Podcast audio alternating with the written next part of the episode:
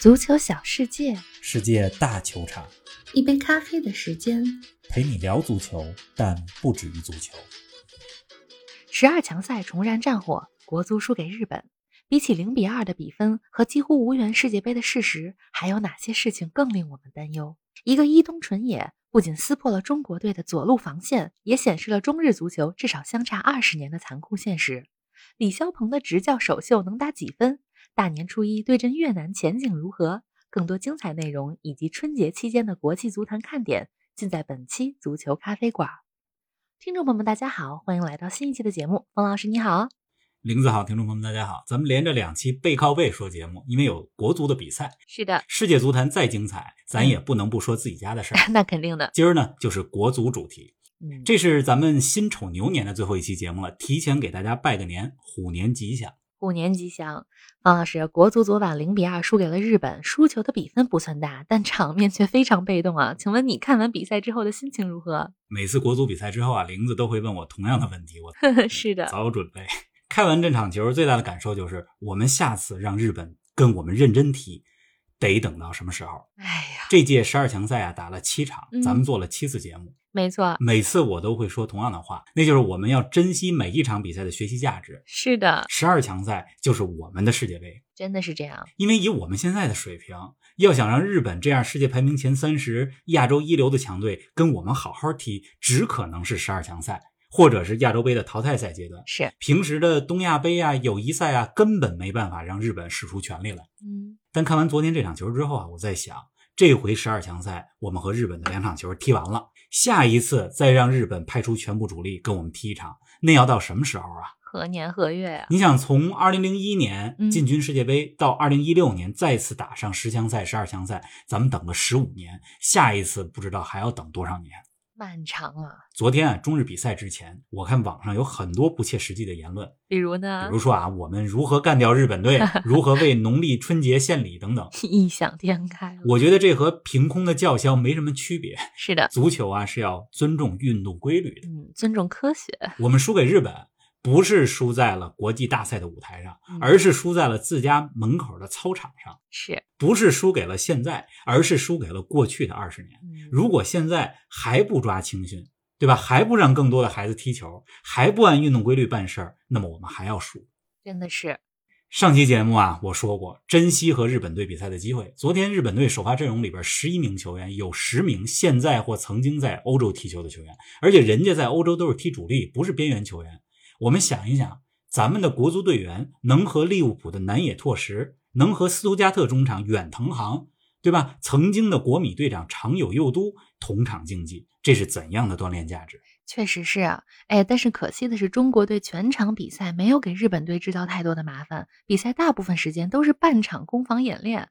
咱们回到昨天的比赛，比赛是在北京时间傍晚6点到8点进行的。我想不少听友应该都在下班回家的路上。冯老师，你再带我们回顾一下这场比赛吧。这场球首发阵容一亮啊，中国队名单当中有5个后卫，大家都觉得要打5后卫3中卫的阵型了。是啊，但开场以后，中国队实际上是把之前打左边后卫的王申超顶到了后腰的位置上，而让郑铮打左后卫。实际上咱们这个阵型是 4-2-3-1。 是，那日本队这边呢？日本队这边啊是 4-3-3，虽然有多名主力缺阵，但是他们的进攻群非常的豪华。前场这3个人分别是利物浦的南野拓实，12强赛比赛当中之前表现非常出色的伊东纯也，还有顶在前面的大迫勇也，这么3个人。这上半场一开场啊，日本队就完全占据了控球权。中国队前30分钟没有打进过日本队的防守3区。日本队呢，人家主打右路的进攻，也就是伊东纯也这一侧。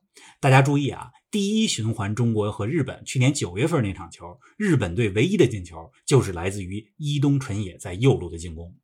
那结果昨天这场比赛，果然到了第12分钟的时候，伊东纯也的右路传中造成了咱们这边王申超的手球。是啊，日本队获得点球，点球命中1-0，领先了。那领先之后啊，日本队继续攻势如潮，发动了多次威胁的进攻。我印象最深刻的一次就是第20分钟左右吧，日本队发右侧的角球，打了一个战术角球，南野拓实在中国队禁区里边点球点附近拔脚射门，但没有进那个球。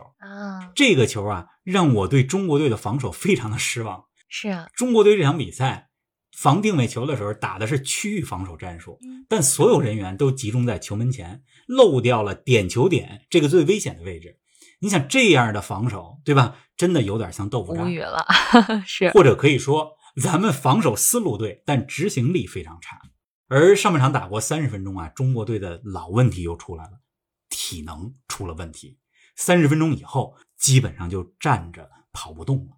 有人说啊，这个日本队上半场1比0领先是因为一个点球，有点运气成分。但是我想说的是，中国队上半场只落后一个球，也挺幸运的。确实是这样啊！哎，进入下半场以后，第55分钟，主教练李霄鹏换上了阿兰和韦世豪。不过，除了韦世豪的任意球射门很有威胁以外，中国队几乎没有进攻机会。而日本队通过耐心的组织进攻，打进了第二个球。这日本队的第二进球啊，是左路的传中，传向了后点。是的。而中国队的后卫只看球不看人，真是伊东纯也包抄头球破门。除了这个进球，日本队还制造出了不少威胁球，比如第56分钟的时候，日本队在中国队的禁区右侧打出了一个2过1，倒三角传中，可惜打高了。可惜那个球是一个非常经典的进攻战术。是的。进入了下半场后半段啊，日本队开始进行个别位置的轮换。一呢是保证场上队员有体能，二呢是人家要为下一场2月1号打沙特的比赛做准备了，下一步打算了。日本和沙特那场比赛下一场是关键战，是。所以日本呢让久保建英上来找找感觉，同时呢也让伊东纯也下去歇歇别受伤。这比赛结束的时候，中日两队的数据统计你听听啊，射门17比2，角球11比1，控球率64% 比 36%， 比赛内容的差距大于了2比0这个比分的差距。确实是啊。哎，冯老师，你刚才反复提到了日本队的伊东纯也这名球员，他是日本队在这届12强赛里表现最好的球员了。和南野拓实、久保建英、长友佑都这些球员比起来，伊东纯也的名气好像不是很大，给我们再介绍一下他的情况吧。看他的表现，我最大的感受就是伊东纯也一个人显示出了中日两国足球的差距。为什么这么说呢？因为他出自于日本的大学联赛啊。2015年大四的时候，从神奈川大学直接进入到了日本职业联赛当中的甲府风林，开始参加日本的顶级联赛。然后呢？之后呢，到比利时留洋，现在是亨克队的绝对主力。这个赛季他在比利时的亨克啊，各项赛事33场比赛进了5个球，送出了13次助攻，这个数据非常棒。确实是。从大学到职业队啊，再到留洋海外，这个经历对咱们来说可能挺独特的，但在日本其实并不罕见。前些天1月初的时候啊，我看到日本高中联赛的场面，球员的技战术水准、赛事的专业化运作、球迷的氛围，毫不夸张的讲，甚至有点五大联赛那感觉。是啊，真是羡慕。那我们的高中联赛去哪儿了呢？对吧？咱们在中国足协的网站上是不是能够找到高中联赛这个网页呢？一言难尽，这是一个问号。是的。对，我们现在开始发展高中联赛，不要说我们，你让世界上任何一个足球基础比较薄弱的国家现在开始启动高中联赛，而让日本停滞不前都不一定能达到这样的水准，就是用20年都不一定能达到日本现在校园足球的这种水准，这是长期的积淀。而且伊东纯也他从日本去的是比利时联赛，这在日本球员里很常见啊，直接去不了五大联赛，那么就先去比利时、荷兰、葡萄牙、奥地利这些国家。你像现在斯图加特的远藤航也是从日本到比利时的圣图尔登，再登陆德甲，来到了斯图加特。是的，对吧？日本队伍当中效力于利物浦的南野拓实，这是从日本到了奥地利，再到英超的南安普敦和利物浦。这样的例子还有很多。所以说呢，这个中国队输给了日本，对吧？12强赛两场比赛都输了。伊东纯也呢，也是这两场比赛的关键先生。没错。但中国足球输给的不是一个伊东纯也，而是输给了有着一批伊东纯也的日本足球。您正在收听的是足球咖啡馆，一杯咖啡的时间陪你聊足球，但不止于足球。欢迎您在各大音频平台关注我们的节目，同时关注我们的足球评论公众号足球咖啡馆播客 Football Cafe 和我们的微博足球咖啡馆，让我们一起聊球、砍球、追球。哎呀，真的是希望中国的校园足球能真正发展起来，我们也能有自己的伊东纯也。咱们再把目光回到中国队身上啊，对阵日本的比赛是李霄鹏执教国足的首场比赛。方老师，你觉得他的国足执教首秀能打几分呢？说实话，用中日这场比赛来给李霄鹏指导打个分是不太公平的啊。怎么说？因为中日两队不在一个水平线上，这个是。再加上他接手球队时间这么短，球员们近期的比赛呢又不系统，你很难给他打分。我对李霄鹏指导充满了尊敬，他当球员的时候就是非常用脑子踢球的那种球员，身体呢不是他的强项，但是他的护球、传球能力、组织进攻的意识都非常的出众。当了教练呢？作为教练啊，他在山东和武汉都有值得称赞的执教经历。咱们先不说成绩，对吧？你这个时候敢于接手国足，我觉得就得给李霄鹏点赞，勇气可嘉。而且我认为你从李霄鹏踢球时候的这个战术意识来看，他执教国足应该不会比他的前任差，看看有没有可能成为中国的瓜迪奥拉，因为期待一下。李霄鹏踢球的时候也是非常动脑子的，但有一说一啊，昨天这场球我觉得李霄鹏首发阵容是有失误的。怎么说？让郑铮打左后卫，而让王申超打后腰，从结果来看，郑铮对于伊东纯也的防守是不成功的，不如用王申超啊。一是因为在9月的比赛当中，当时王申超已经和伊东纯也对过位了，至少有经验，是啊，对吧？没错。二是因为王申超在左路的45度角的传中还是有一脚，你把他放在后腰的位置上，说实话我没有太看明白。所以你看比赛到了第60分钟的时候，李霄鹏进行了纠错，戴维俊上场，郑铮下场，这时候王申超回到了左边后卫的位置上，这是一个李霄鹏的自主的纠错。我觉得下一场对越南，那时候再给李霄鹏指导打分可能会更加合理。咱们再多看一看。那在前瞻国足的下一场比赛之前，方老师，关于国足和日本这场球，你还有什么其他要说的吗？我再多说一句啊，我觉得咱们球迷们一定要关心，一定要关爱国足，因为如果有一天对国足指指点点的大部分人都是平时不怎么看球的人，那才是更可悲的。说的对。再说了，中国足球的现状，现在国家队的队员和教练他们对场上的表现负有责任，但现在的整体局面不是他们造成的，我们不应该把所有的怒火都撒在这20几个队员和几个教练的身上。是的，我呢对中国足球已经不生气了，现在有的情感只是陪伴和支持他们。没错。但我生气的是那些赛前大肆叫嚣，抬高了大家的预期，比赛之中不面对事实而总找客观原因的那些媒体。而且这些媒体啊，还在比赛之后疯狂的批评。昨天看比赛的过程中，我看有媒体说啊，我就不说是哪个媒体了，就这么说，说上半场落后1个球，咱们是因为运气不好，下半场一定会表现得更好。我明白媒体要鼓励国足，对吧？但你把实力造成的差距归结为运气，那是真的害了中国足球。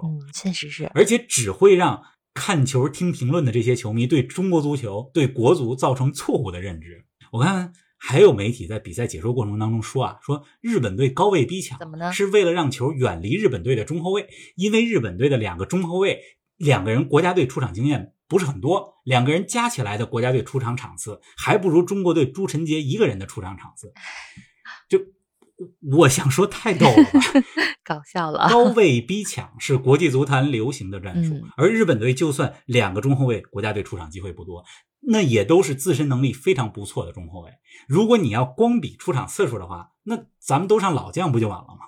对吧？所以我觉得有些媒体的评论啊，听起来比较可笑，所以希望所有媒体、所有同仁，如果你真的热爱中国足球，就正视差距，直面现实，然后从咱们自己做起，踢球也好，让周围的人踢球也好，做一点能帮助到中国足球的事儿。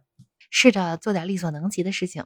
好啦，咱们严肃的说了，接下来说点轻松的吧。马上就是春节假期了，给我们展望一下春节期间有哪些比赛值得大家看看吧。春节期间如果从今天算到大年初七或者初六，这球啊还真是不少，有轻松的也有不轻松的。是啊，比如看中国男女足，你很难说是绝对的轻松，对吧？1月30号咱们关注一下女足，亚洲杯的1/4决赛，中国女足对越南。如果赢球，那么就进了亚洲杯4强，这是咱们这届亚洲杯的最低目标。当然了，更关键的是后边的半决赛。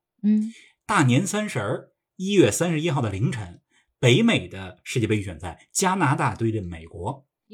如果加拿大能战胜美国，那么时隔36年，首次打进世界杯的梦想就不再是一个幻想，前景一片光明。咱们看看阿方索·戴维斯啊、乔纳森·戴维这批黄金一代是不是能带着加拿大足球更进一步。不过我看啊，最近阿方索·戴维斯好像身体出现了点问题，说是心肌炎，希望他早日康复。是的是的，身体第一。时间啊到了大年初一的晚上8点，中国男足客场对阵越南。我觉得这场比赛不好打，中国队打越南的心理包袱绝对要比打日本的时候心理包袱更大，因为咱们觉得咱们赢的越南是应该的，而输日本也是应该的，对吧？而且别忘了，越南人家是憋着主场对中国这一场拿到12强赛第一分的，那肯定的，对吧？中国打越南，我觉得可以多从边路传中。这第一场打越南的时候，上半程边路传中是非常奏效的，所以我觉得可以多试一试这个战术。是的，还有其他的吗？另外，到了大年初五、初六的那个周末，五大联赛要重燃战火了。英超那边呢打的是这个足总杯，所以没有英超。但是在其他的联赛当中呢，你看意甲有米兰德比，德甲有拜仁莱比锡，西甲有巴萨和马竞，法甲呢大巴黎和里尔，这是上赛季的冠亚军。是的，所以春节假期快结束的时候，大家将迎来疯狂的足球周末，还真是有的看了。而且春节期间还有非洲杯的半决赛、决赛，要看球真是不少。是的，这个看球呢是快乐的，但一定别因为看球耽误了和家人朋友们的团聚。总之啊，祝大家虎年吉祥，咱们春节后再见。好啦，咱们牛年的足球咖啡馆圆满收官，虎年不见不散，大家春节快乐。